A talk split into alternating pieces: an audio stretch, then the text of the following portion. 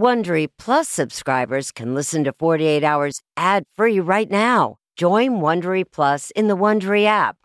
Need more true crime in your life? An Audible membership can solve that.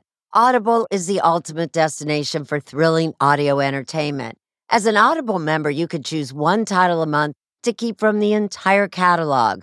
Don't miss The Serial Killer's Apprentice by Katherine Ramsland and Tracy Ullman.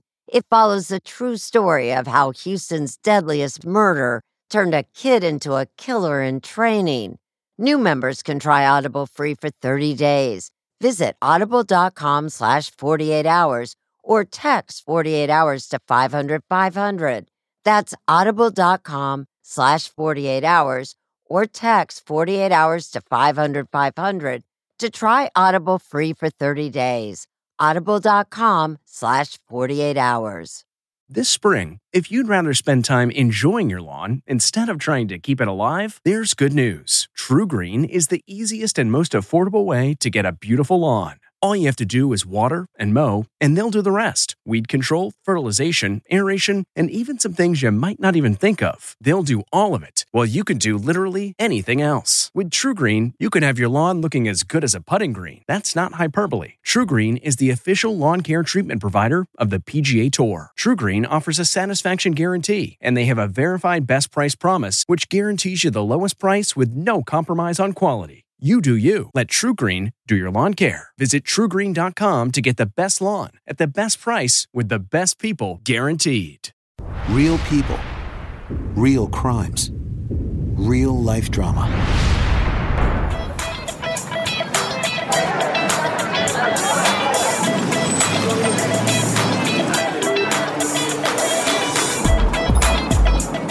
This is Manhattan's trendiest neighborhood, the meatpacking district.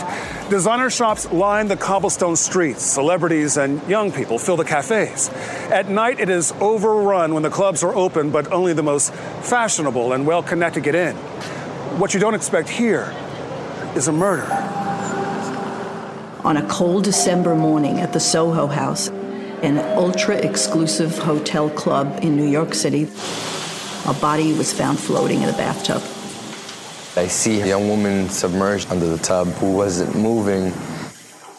The water was overflowing heavily over the tub. I just put my hands under her arms and just removed her. I work for a hotel. We need somebody here immediately. We found her in the tub. One of the night managers is trying to resuscitate her, and she's not breathing. I was saying, please, please, please don't go. No sign of life. No sign of life. We looked around. There was an empty bottle of prescription pills there. How did she die? Did she kill herself? What happened in this hotel room? The medical investigator says, Look, the marks on her neck, do you see them? I said, Yeah, absolutely. I said, It doesn't look right. Maybe someone could have choked her. Sylvie Cachay was a young, rising swimsuit designer. She had interned for Marc Jacobs. She worked for Tommy Hilfiger and Victoria's Secret. And she launched her own swimsuit design company called Sela. My name is Susan Karten, and I represent Sylvie Cachay's family. From the time I got this case, I knew that this was a murder. That night, when she went to the Soho house, there was nobody there with her but Nicholas Brooks. I believe that Nicholas Brooks caused the demise of Sylvia Cachay.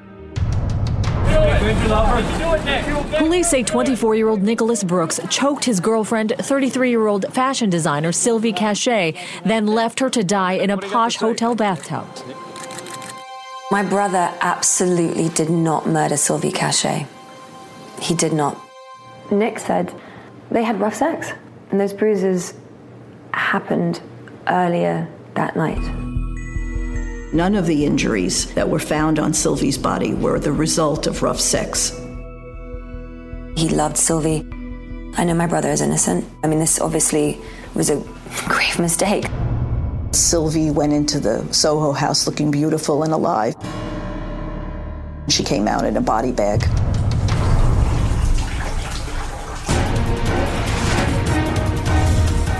I'm Troy Roberts. Tonight on 48 Hours death at Soho House.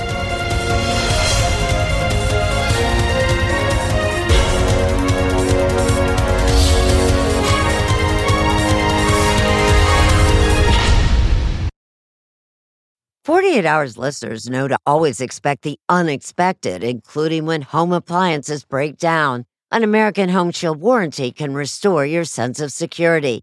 It's simple. When a covered item in your home breaks, contact American Home Shield and their trusted and qualified pros will fix or replace it. Right now, you could take 20% off. Go to ahs.com slash 48 to save 20%. That's ahs.com slash 48 for 20% off any plan. For more details, see ahs.com slash contracts for coverage details, including limit amounts, fees, limitations, and exclusions. New Jersey residents, the product being offered is a service contract and is separate and distinct from any product or service warranty which may be provided by the home builder or manufacturer. American Home Shield don't worry, be warranty. A sense of safety is important to everyone, and that's why I want to talk to you about SimpliSafe. It's an advanced security system that protects your entire home so you can rest easy. SimpliSafe is completely customizable with advanced sensors to detect break ins, fires, floods, and more. You can have 24 7 professional home monitoring for less than $1 a day. So try SimpliSafe for 60 days risk free. If you don't love it, you can return your system for a full refund. Plus, we're offering listeners 20% off any new SimpliSafe system when you sign up for Fast Protect monitoring. Don't wait. Visit simplisafe.com slash 48 hours. That's simplisafe.com slash 48 hours. There's no safe like SimpliSafe.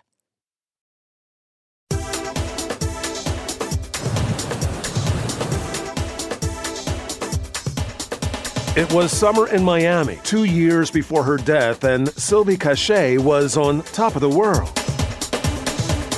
From all over the country, top bathing suit designers were vying for attention. But all eyes were on Sylvie, it seemed, and her swimwear line, Sela. You see a lot of stuff but it's rare that you see wow. And that's definitely what we felt. Like Lisa McHale was Sylvie's publicist and knew she had a hit on her hands. It was sort of a PR dream. The coverage was across the board from InStyle and Vogue and Lucky and Elle. They were attracted not only to her product, but to her as an individual, as sort of a style setter in her own right. Sports Illustrated chose Sylvie designed bikinis to feature in their swimsuit video. Got her clothing in Barney's and all these amazing stores within the first year, which is, which is unheard of. I shot her lookbooks. I was her photographer. Ben Baker was a lot more than her photographer. In 2008, Ben was Sylvie's fiancé. She's obviously a beautiful woman, and it's the sort of person when that person walks in a room, everyone pays attention. So it was no surprise that a woman like Sylvie would occasionally stay at the exclusive Soho House Hotel. Fit the criteria of what the typical member would be in someone in fashion or in the film. Brian Alvarez is the former Soho House night manager. It's uh, trendy. He says Sylvie actually had a special status at the Soho House, a coveted membership that meant perks like access to the private club or the pool, a place so hard to get into that the TV show Sex and the City devoted an episode to it. There's a pool a block from my apartment and I can't get in. What pool? At the Soho House. You have to be a member and I'm on some kind of bull wait list. Don't they know who you are? And more importantly, who we are. Sylvie understood her friend say how important socializing at the club was to her career. This is a girl who's in fashion. She's stylish. She's inspired by new and fresh. She really never thought she couldn't do anything. She really believed. Her brother uh, Patrick, an MIT graduate, marveled at how his sister launched her own business at age 29. Starting your own fashion line might be a dream of tens of thousands of people, but actually doing is a whole nother world, and, and she did it. Sylvie Cachay grew up in privileged suburban Virginia. Her father, a prominent surgeon, her mother, an artist, but Sylvie understood work ethic. Her parents emigrated from Peru. Did you worry about her when she moved to New York City? Not really. Not really. From day one in New York, she started looking for jobs. In one week, she already had her job with Tommy Hilfiger. No one was surprised. You could see her personality at age three. She wanted to walk on the streets of New York with a big ribbon like that, a bow like this big. I was a little embarrassed, but she was not at all.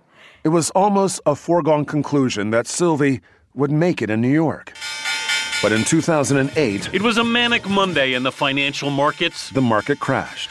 That was a terrible time for you know many young designers and fashion, just many designers in general.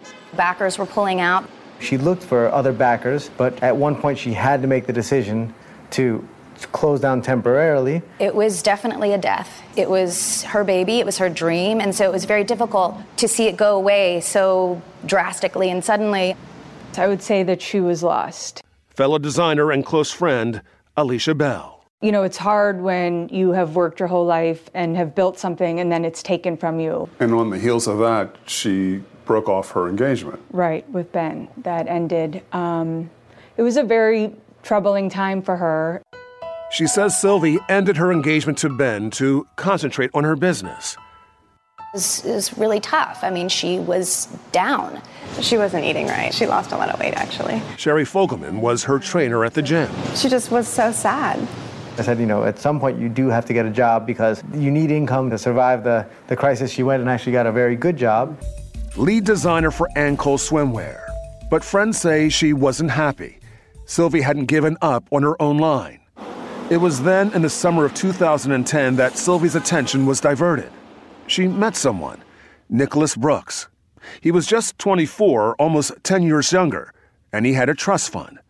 On their first date, they walked her dogs. She had these two dogs that she was very, very, very in love with. Pepper, her toy poodle, ran into the street and was run over. She called me from the animal hospital and it was horrifying, crying, crying, crying. And eventually she had to put him down that night, but that was their first date. She told me about how Nick was there that night and that he scooped Pepper off of the street and hailed a cab and took her to a vet. Stayed all night with her and was there by her side, comforting her. He was a shoulder for her to cry on, and he sounded like this. Knight in shining armor. Yeah. It seemed good that this Prince Charming came in, you know, during this horrible stuff. But there was no fairy tale ending for Sylvie. Six months later, she was dead in a posh New York City hotel room. Sylvie's mother was home in Virginia when her husband rushed in. I said, What happened? And he says, Sylvie. I said, What happened to Sylvie? What is wrong? And he says, Está muerta, which means she's dead. And he said, No, my baby, no, no, no. And we fell on the floor. We just fell on the floor. And we were just holding each other like for more than an hour there. It was just awful, awful. Police were also trying to make sense of Sylvie's death. When we walk in the room, we see Sylvie Cachay. She's dressed in a, a black turtleneck and um, panties. Former NYPD detectives Robert Moeller and Tommy Jones knew Sylvie's body had been pulled from an overflowing bathtub. They saw an empty bottle of pills on the dresser, but it was the fact that Sylvie was dressed that raised the first big flag. Her watch was on, her Rolex watch. Normal people don't take baths with their clothes on. Investigators noted the bruising on Sylvie's neck. They were light colored marks, but they were marks caused by choking. She also had a cut inside her lip. Could have been caused by someone would take their hand and put it over your mouth and push. It was starting to look like someone had murdered Sylvie. We find out she checked in with someone else. Where is this person? Why isn't he here in the room with her? She had checked into the hotel with her boyfriend, Nicholas Brooks. Now, he was the first person detectives really wanted to talk to. But he was nowhere to be found.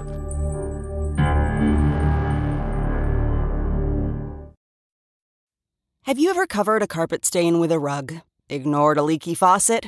Pretended your half painted living room is supposed to look like that? Well, you're not alone. We've all got unfinished home projects. But there's an easier way. When you download Thumbtack, it's easier to care for your home from top to bottom. Pull out your phone, and in just a few steps, you can search, chat, and book highly rated pros right in your neighborhood. Plus, you'll know what to tackle next because Thumbtack is the app that shows you what to do, who to hire, and when. So say goodbye to all those unfinished home projects and say hello to caring for your home the easier way.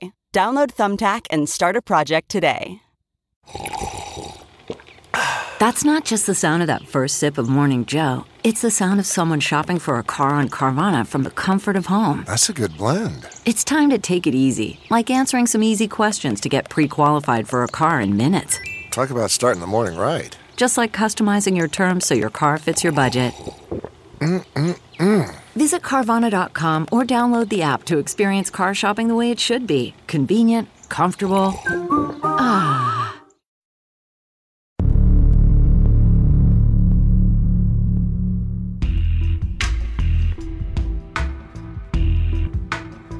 It was 5:30 in the morning, nearly 3 hours after Sylvie's body was found, when Nicholas Brooks walked back into the Soho house. We were in the lobby, myself and the rest of the staff. We pointed him out to the police officer saying, hey, this is, that's him. Night manager Brian Alvarez watched as an officer told Nick that something happened to his girlfriend. His reaction was a, a little weird. In, in what way? He didn't react to like someone who just lost someone close to him. His reaction was very blank. Flat. Kind of, yeah. He appeared to be inebriated. His eyes were bloodshot and he smelt of alcohol. Sort of slurred his words. Detectives brought him to the precinct. They wanted to know where he had been all night and what had happened to Sylvie. We placed him in the interview room, and he basically really couldn't hold the conversation with us. I said, It's late. I said, Why don't you take a rest? And he just laid his head down and went to sleep. And when he woke up, was he alert? Yeah, much better. Nick was able to write a statement for police and detail his actions that night. He says he met Sylvie at her village apartment in the early evening. They watched a movie, lit some candles, and had sex. After sex was over, he wanted to take a shower. When he came out of the shower, the bed had been on fire. The lit candles had sparked a fire on the bed sheets. Nick says Sylvie was sound asleep because she had taken medication earlier. He had to wake her up and rescue her. They decided to leave her apartment. Sylvie, he told them, repeatedly stumbled as they went down the stairs. Then Sylvie and Nick headed to the Soho house. On hotel surveillance tape, you see them arriving after midnight. Nick carrying Sylvie's pillow. He says Sylvie was still too pilled out to fill out the paperwork, so he did it for her. Once in the room, he says, Sylvie mentioned taking a bath. Nick decided to go to the hotel restaurant to eat. When he returned, Nick says, Sylvie was sleeping. He just decided he was too awake, so he said he woke Sylvie up and said, I'm going to go out for a while. And he did. He said, the next thing I know, I got back to the hotel and, you know, all the, all the police were there. To check Nick's version, police interviewed Soho House employees, and it turns out there's a lot more to the story. Kristen Stevens was working at the reception desk when they checked in. There was tension between the two of them. Kristen escorted Sylvie to the room. When they were alone in the elevator, Sylvie, she says, explained what was wrong that there had been a fire at her apartment, and she blamed it all on Nick. She told me that her bed caught on fire because Nick had put candles on the headboard. And she said, Who puts candles on the headboard? She said, He's 10 years younger than me. What am I doing with him? He's a child. I should just break up with him. And she said, Now this pillow is all that's left of my $3,000 bed. Kristen says Sylvie was so exhausted that she stumbled in the hallway. She said, I've already taken my sleeping pills for the night. You can see Kristen holding her hand, guiding her to the room. Once inside, Kristen helps Sylvie settle into the bed. She was in bed when I left her. She was going to sleep. She was just going to go to sleep right away. Absolutely. And then, just a little while later, Kristen was in the hall passing Sylvie's room when she heard yelling and what sounded like Sylvie's voice. I'm hearing yelling, arguing. And as I came around the corner, that arguing ceased eh, very abruptly. Using her passkey to open the room next door to Sylvie's, Kristen pressed her ear against the wall, trying to hear what was going on in Sylvie's room. And I spent a good minute and a half in there listening and heard absolute silence. Not even shuffling of feet, not even whispering. Silence, no movement. Today, Kristen wonders if she heard the moment Sylvie was killed. She wishes she would have just knocked on Sylvie's room door. Because if I had knocked, what would have happened? Maybe I could have helped her.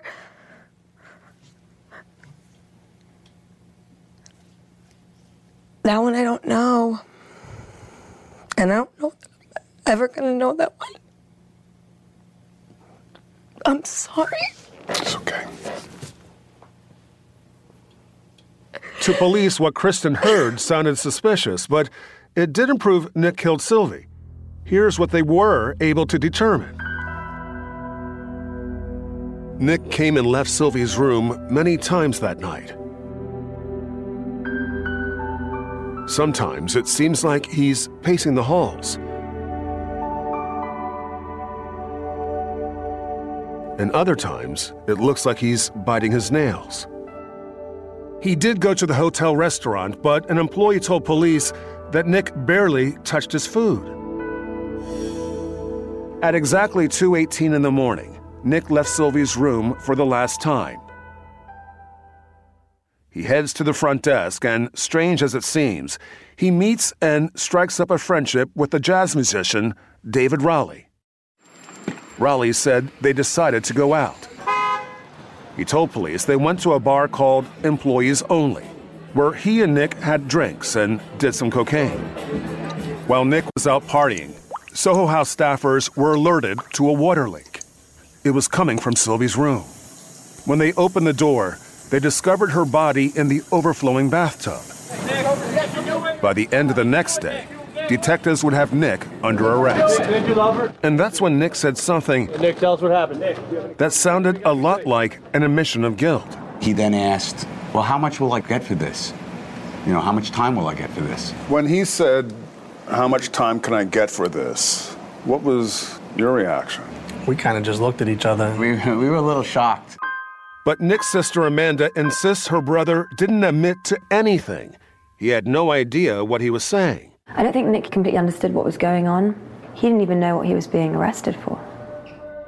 If her brother really wanted Sylvie dead, she says Nick could have just let her die in the fire. He loved Sylvie. He saved her when their apartment was on fire. He tried to help her. Amanda says there's an entire story detectives are ignoring. I believe that she wasn't sober. Uh, Sylvie Cachay had a lot of drugs in her system. so Nick's much so attorney, Jeffrey she Hoffman, thinks hotel, he can prove that Nick had no role in Sylvie's drowning. She couldn't even walk unassisted and had to be helped in the elevator, out of the elevator, down the hall. Nick, tell us what happened. Nick, do you have any comment? Nick, what do you got to say? It's a rush to judgment, Amanda says. And it's all because of their father, the Oscar winner.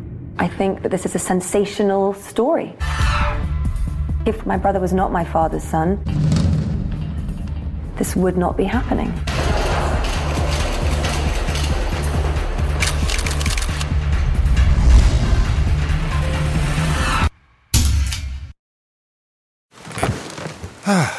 The comfort of your favorite seat is now your comfy car selling command center, thanks to Carvana. It doesn't get any better than this. Your favorite seat's the best spot in the house. Make it even better by entering your license plate or VIN and getting a real offer in minutes. There really is no place like home. And speaking of home, Carvana will pick up your car from yours after you finalize your offer.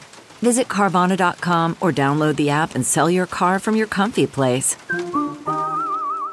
Audible is the destination for thrilling audio entertainment. Allow your imagination to be piqued by stories that are brought to life through captivating sound design, eerie soundscapes, and dynamic performances. As an Audible member, you'll be able to keep your heart rate up month after month because you can choose one title a month to keep from the entire catalog, including the latest bestsellers and new releases. If you're in the mood for a shocking psychological thriller, check out None of This Is True by Lisa Jewell. Embrace brand new exclusive thrillers from best-selling authors who are guaranteed to keep you gripped. New members can try Audible free for 30 days. Visit audible.com slash thrill or text thrill to 500 500. That's audible.com slash thrill or text thrill to 500 500.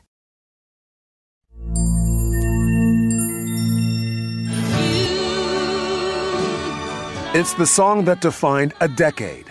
In the 1970s, the Debby Boone hit You Light Up My Life was everywhere. 10 consecutive weeks on top of the Billboard Hot 100 chart. And the man behind the song is Nick and Amanda Brooks' father. Amanda believes her father's troubled life would lead to the accusation that her brother killed Sylvie Cachay. Oh, we could sing all day about 40 years ago, the sounds of composer Joseph Brooks seemed inescapable. Let yourself go to Pizza Hut. Brooks wrote the music for a slew of popular commercials. He became like the jingle king of America. Investigative reporter Murray Weiss is a 48 Hours consultant. He wrote for Pepsi. He wrote for Dial Soap. He came up with one of the most extraordinary jingles of the time. It was for Maxwell House Coffee, Good to the Last Drop. And that was sung by no less a person than Ray Charles. He went from writing jingles to making movies about people who wrote jingles. Brooks' first Hollywood project, You Light Up My Life, about an aspiring songwriter, didn't attract a lot of studio interest. No one wanted to buy it, but he had such self confidence that he invested like a quarter of a million dollars of his own money in it, and it wound up making him like 40 million. The title song would earn him an Oscar. People wanted to meet him, and that included women. At the height of his popularity, Brooks married this woman, Sue Paul, a Playboy model and British actress who had a small part in Bob Fosse's All That Jazz. He literally swept Sue off her feet. I mean, it was private jets and designer clothes and jewelry. Former model and best friend, Lynn Barry. He was much older than her. I have to be honest, I didn't care for Joe from the get go. He was very, very controlling. Sue would have two children with Brooks, Amanda, and then five years later, Nicholas. But the marriage ended. Sue won custody, taking the children to live with her in London. I think he was very angry and very hurt that my mother left him. My father knew the only way to really get back at my mother was ultimately to take myself and my brother. When Amanda was 12 and Nick just 7, they went to visit their father in New York. Brooks refused to send them back home to their mother. He kept the two children and he fought for custody and began a very serious brainwashing campaign against their mother, making her sound like she's a monster. Sue was just flawed, and she was coming to America hiring detectives. But by then, Brooks had begun to hide Amanda and Nick. He reportedly moved them from hotel to hotel under assumed names. I mean, Sue really tried very hard to find them. It just devastated her. In the end, I think she just gave up. She didn't have the money. Nick was really close to my mother. I don't think Nick necessarily completely understood what was going on. It was very difficult. But a teenage Amanda had a mind of her own and went to London to see her mother. Your father told you not to come back? Yeah. But he sent me a letter, really, just saying uh, he didn't want to see me again. I don't know if you ever get over that. I felt pretty broken. It was the rock in the bottom of my stomach that, to be honest with you, I think never went away. Over the years, Amanda desperately tried to reconnect with her father and Nick. It would take 14 years for Amanda, now a Hollywood actress, to finally find Nick on Facebook. He was all grown up, a freshman in college. From that moment on, we've been pretty inseparable. It was a very instantaneous relationship. I don't know how else to describe it. Blood's a very strong thing. We kind of just clicked immediately. But it was a moment Nick could never tell his father about. We had to keep our relationship a secret. Nick would lose his inheritance if he contacted you? Yeah, me or my mother. I think that's the way that my father controlled my brother. And I've come to realize is that maybe I was the one that got away as opposed to the one that was left. Amanda knows now what actually happened to her brother while they were separated. Her father lavished an incredible lifestyle on Nick, only to repeatedly threaten him with taking it all away, including his affection. When Nick was enrolled at this prominent New York prep school, Brooks gave his teenage son his very own apartment. He became like, you know, the golden boy in school. He had parties. He was so spoiled that if he used a plate up and it was dirty, rather than clean it, he would just throw it in the garbage and they'd eventually go out and buy new china and plates to use. But Joe Brooks didn't stop there. He introduced prostitutes to his son, he paid for them. Brooks himself had a long history of frequenting prostitutes, Weiss says. But as Brooks aged and became ill in his 70s and having spent a great deal of his money, he resorted to preying on unsuspecting young women. He still had his apartment and his Oscar. He would go out on Craigslist, inviting women to come and audition for him. Loretta Spruill told authorities she answered Joe Brooks' ad. I was 22 years old and I was doing my own booking. She claims when she went to his Manhattan apartment to audition, he attacked her. He laid me down on the bed and he raped me. More than a dozen aspiring actresses would tell similar stories to the police. And based on those accounts, New York police arrested Brooks, charged him with more than 100 criminal counts. He faced 25 years behind bars. But before trial, Police say a friend found Brooks's body. Brooks committed suicide. He put a bag over his head, inserted a tube, and breathed in helium. I knew that he'd end his life before he went to jail. My father's a coward. So that was obviously the cowardly way to go. He did not recognize you or Nick in his will. No. He didn't recognize me for 15 years. Why was he going to recognize me in his will? I didn't expect anything different. It would have been a miracle had there been some humanity in him when he died. At least he was consistent. But the alleged sins of her father have unfairly, Amanda says, been visited upon her brother. I think, unfortunately, because of who my father was um, and the things he got indicted on and charged with, the fact that they then had the son potentially too made this just a whirlwind of a story. She says her brother told her every detail of that night. So then, how does Amanda explain those marks on Sylvie's neck, the bruising, the clear signs of choking? They had rough sex, and those bruises happened earlier that night. I don't want to in any way embarrass Miss Cachay or her family, but when my brother's life's on the line, I feel that it is important for that piece of information to be known because it's the difference between them having rough sex earlier and him choking her and killing her. Nick's defense attorney, Jeffrey Hoffman. Nick never told the police that he had rough sex with Sylvie, though. Nick was asked what happened that evening, and he described having sex with Sylvie. Typically, if one is asked, Did you have sex? they're not going to do necessarily describe the nature of the sex, how they had the sex. I mean, I guess it's possible, but it's not typical. Yeah, we had sex. So then, how did she end up drowning in an overflowing bathtub? Remember that videotape of Sylvie bumping into the wall while Kristen Stevens led her to her room?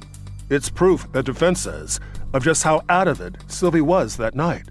The defense claims that while she was in this hotel room, that in a somewhat drugged state and it's late, she decided to go take a bath. And because she's drugged, she kind of passes out, slips under the water, and drowns of her own volition, basically. Somewhat similar to Whitney Houston. But unlike Whitney Houston, Sylvie didn't have any illegal drugs or alcohol in her system, just the prescription medications she took for a pain condition called fibromyalgia.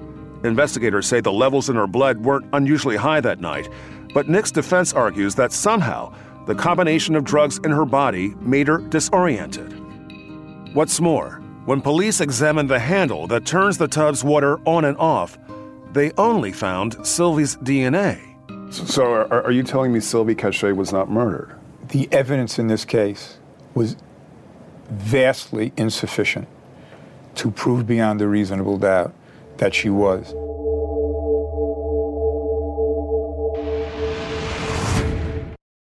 CarMax is putting peace of mind back in car shopping by putting you in the driver's seat to find a ride that's right for you. Because at CarMax, we believe you shouldn't just settle for a car, you should love your car. That's why every car we sell is CarMax certified quality so you can be sure with upfront pricing that's the same for every customer. So don't settle. Find love at first drive and start shopping now at CarMax.com.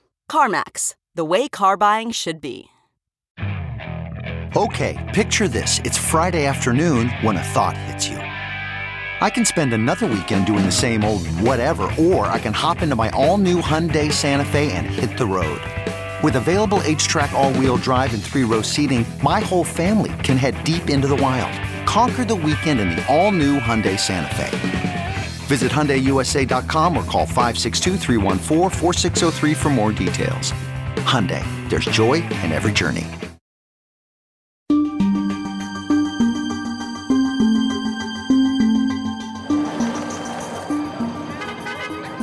I mean, she's the victim here. It's so hard to hear a victim be talked about like that just to try to get your client off.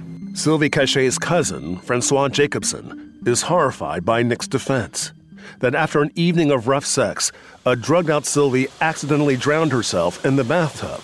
That video of Sylvie bumping into the wall is evidence of nothing more than how sleepy her cousin was. There's not one incriminating piece of evidence except that she's exhausted.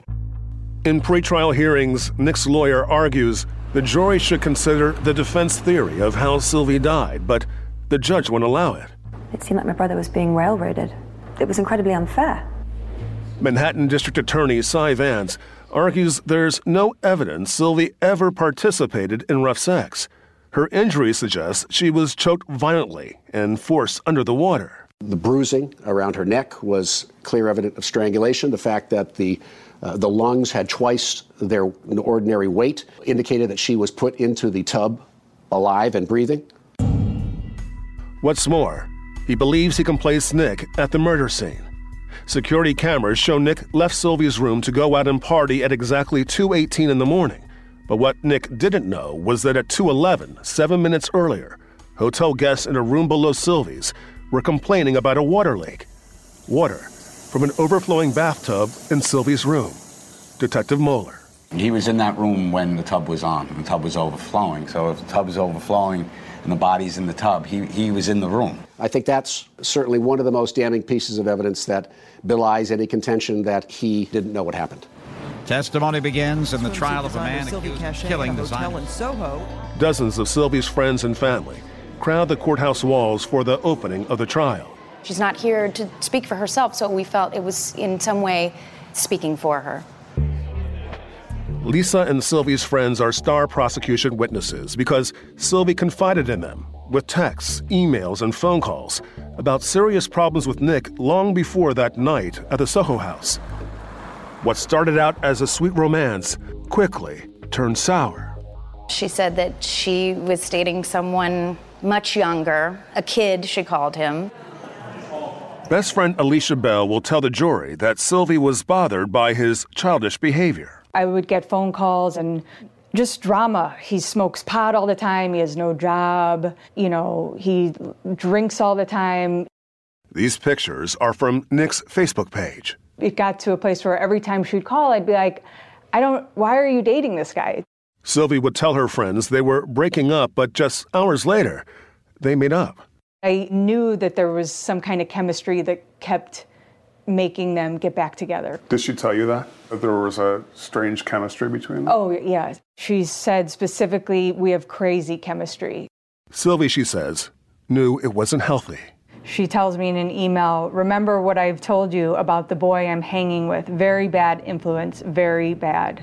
And then she texts, he makes me nuts and I don't need it. Her friends say Sylvie was paying all the bills and was tired of it.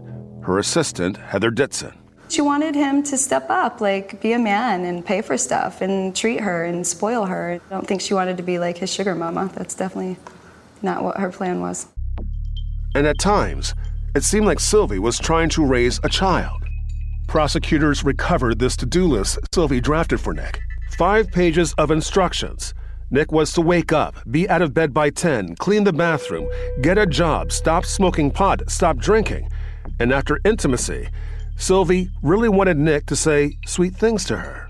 He was disconnected. Sylvia's family attorney, Susan Karten. His lovemaking was disconnected. And she said, Hold me, cuddle with me. You know, he was detached. So detached that Sylvie texted one friend, upset that Nick wanted something she wasn't comfortable with in bed. He wanted porn sex. What that was, we really never really knew, but it wasn't something that Sylvie thought was loving. She wanted to be held, she wanted to be cared for. Nick wrote Sylvie several apologetic letters promising to change, only the trouble escalated. One friend testified that Sylvie told her Nick even threatened her life one night. By Thanksgiving 2010, her friends say they thought the relationship was over. It was done, as far as she said. But Sylvie never really ended it. On December 5th, court documents show she wrote Nick, Nicholas, I am so in love with you. Four days later, she was dead. And Sylvie's brother Patrick thinks he knows why. He believes he found what may have been Nick's motive to kill his sister. It was clear that someone was stealing from her. While sorting through Sylvie's personal effects, Patrick found ATM statements that suggest his sister believed Nick was making unauthorized deductions from her account. She began a project to identify which ATM withdrawals were fraudulent. How much money altogether? Over $30,000. But Nicholas Brooks stole $30,000 from your sister? That's what it appears. Prosecutors say shortly before she died, Sylvie also learned something about Nick that really upset her. Nick visited escort service websites like this one and had used prostitutes. Around 1 in the morning, the day before she died, Sylvie sent a message to Alicia Bell. The last text message that I got says, I know you're sleeping, but what a night. And that was on December 8th, 2010. Just hours later, Sylvie sent another message, this one to Nick. Prosecutors call it the FU email. It reads Nick, for the past six months, I have supported you financially and emotionally. The fact you cheated on me makes me sick, and you will effing pay. I am speaking with the credit card company and the police, and I'm going to tell them that I never allowed you to use my card. I don't care. Have fun in jail. But Nick's defense says Sylvie's angry threat meant nothing. She never called the police. Instead, that very night, she met Nick at her apartment and was intimate with him.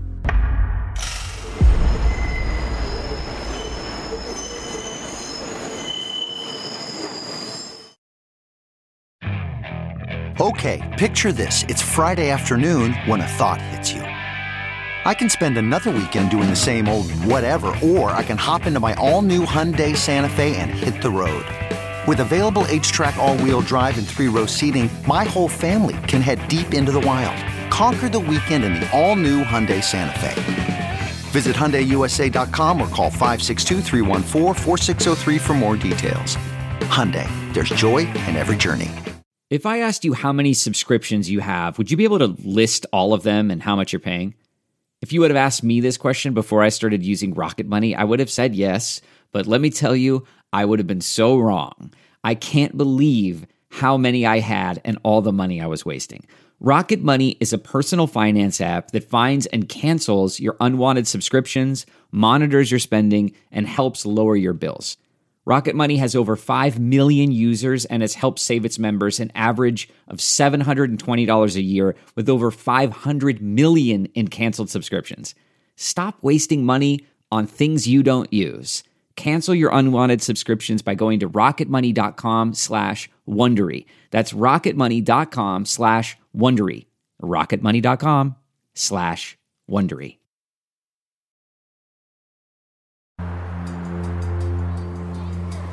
I know my brother is innocent, and he did not harm Sylvie Cachay. My brother would never hurt anybody. I know my brother inside and out. Amanda and Nicholas Brooks's mother is too emotionally distraught to attend her son's trial. But Amanda's godparents, Lynn and Richard Barry, have relocated from Florida to be here. The truth is, he didn't do it. He did not murder her. And you're confident as well of his innocence? I'm 100% confident. I've heard the whole story. He's told me every single detail. We believe in him so much, we would not have stood up for him like this. 56 prosecution witnesses testify against Nick.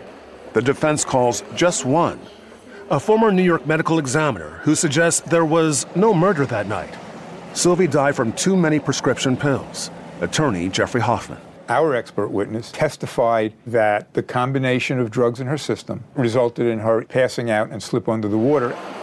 And the defense expert testifies there's no way to tell when Sylvie suffered her injuries. But since the judge won't allow Nick's lawyer to tell the jury his rough sex theory, he's resorted to hinting at the idea. At every turn, the defense tried to show that there might have been this rough sex, that there might have been some type of sexual activity before, some erotica sex. There was absolutely no basis for it. Sylvie Cachay's family attorney, Susan Karten. In my mind, this was a very thin defense. It was a bogus defense. But Hoffman isn't done. He asked the jury to consider this. After Nick left Sylvie and went out partying, he returned to the Soho house. Seeing all the police cars outside, he didn't run away. If he believes he killed somebody, in this instance Sylvie Cachay, seeing all that, would he walk into it? The answer is no. You know what's a head scratcher is he leaves the Soho house, goes and parties with a stranger, and returns to the hotel. Very odd unless you are trying to create the illusion of some form of quasi alibi. Manhattan District Attorney Cy Vance believes coming back to the hotel was all part of Nick's plan. And he says the defense can't explain away the timeline that puts Nick Brooks in the hotel room when Sylvie took her last breath. After five weeks of testimony, the jury finally gets the case, and they seem to be struggling. After the first day, the second day, then I started to get a little worried. Hoffman's suggestions seem to have raised some questions for jurors. Reporter Murray Weiss. There were a number of readbacks that the jurors wanted. They wanted to hear more about their sex life, whether there was some rough sex. But the judge tells the jury since there was no evidence of rough sex, they should not speculate about it. Then on day three, the jury returns. Breaking news in lower Manhattan a guilty verdict against Nicholas Brooks, guilty, second degree murder, and sentenced to 25 years to life. It's hard to put into words. It's very overwhelming. It's heartbreaking. It's pretty unbearable for all of us. With Nick's guilt no longer in question, all that remains for Sylvie's loved ones is trying to understand why she stayed with him for so long. Best friend Alicia Bell. No one can grasp it, nobody. I think she felt bad for him because he gave off that, like, I am a little puppy dog, a stray lost dog that needs help in life. She was very motherly like that. And I think she saw somebody that she could help.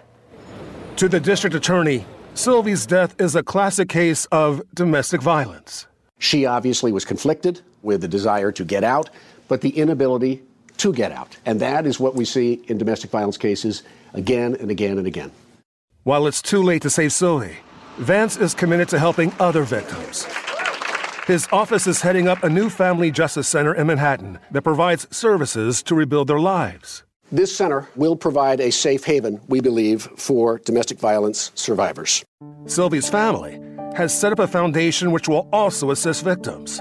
Helping others is a way for them to honor Sylvie's memory and compassionate spirit. To me, my daughter is an angel, a real angel, a- an angel of kindness, of good. She had this personality that was just really caring and alive. And I think you felt alive when you were around her. And I'm going to miss that. And I miss the opportunity that she had. I mean, she was going to be somebody huge.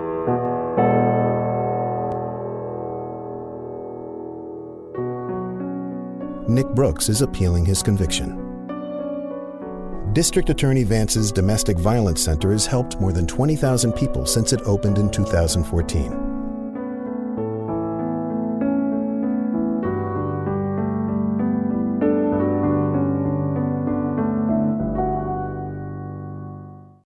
Hey, Prime members, you can listen to the 48 Hours podcast ad free on Amazon Music. Download the Amazon Music app today. Or you can listen ad free with Wondery Plus in Apple Podcasts. Before you go, tell us about yourself by completing a short survey at wondery.com/survey. Join me, 48 Hours correspondent Erin Moriarty, on my podcast, My Life of Crime, as I take on true crime investigations like no other. This season, I'm looking into the secrets within families, cutting straight to the evidence and talking to the people directly involved. Enjoy My Life of Crime on the Wondery app or wherever you get your podcasts. You can listen ad-free on Wondery Plus. Survivor's back, and so is On Fire, the only official Survivor podcast. And we have a twist a new co host, the winner of Survivor 45, Dee Valladares. Hi! Listen to On Fire, the official Survivor podcast, wherever you get your podcast.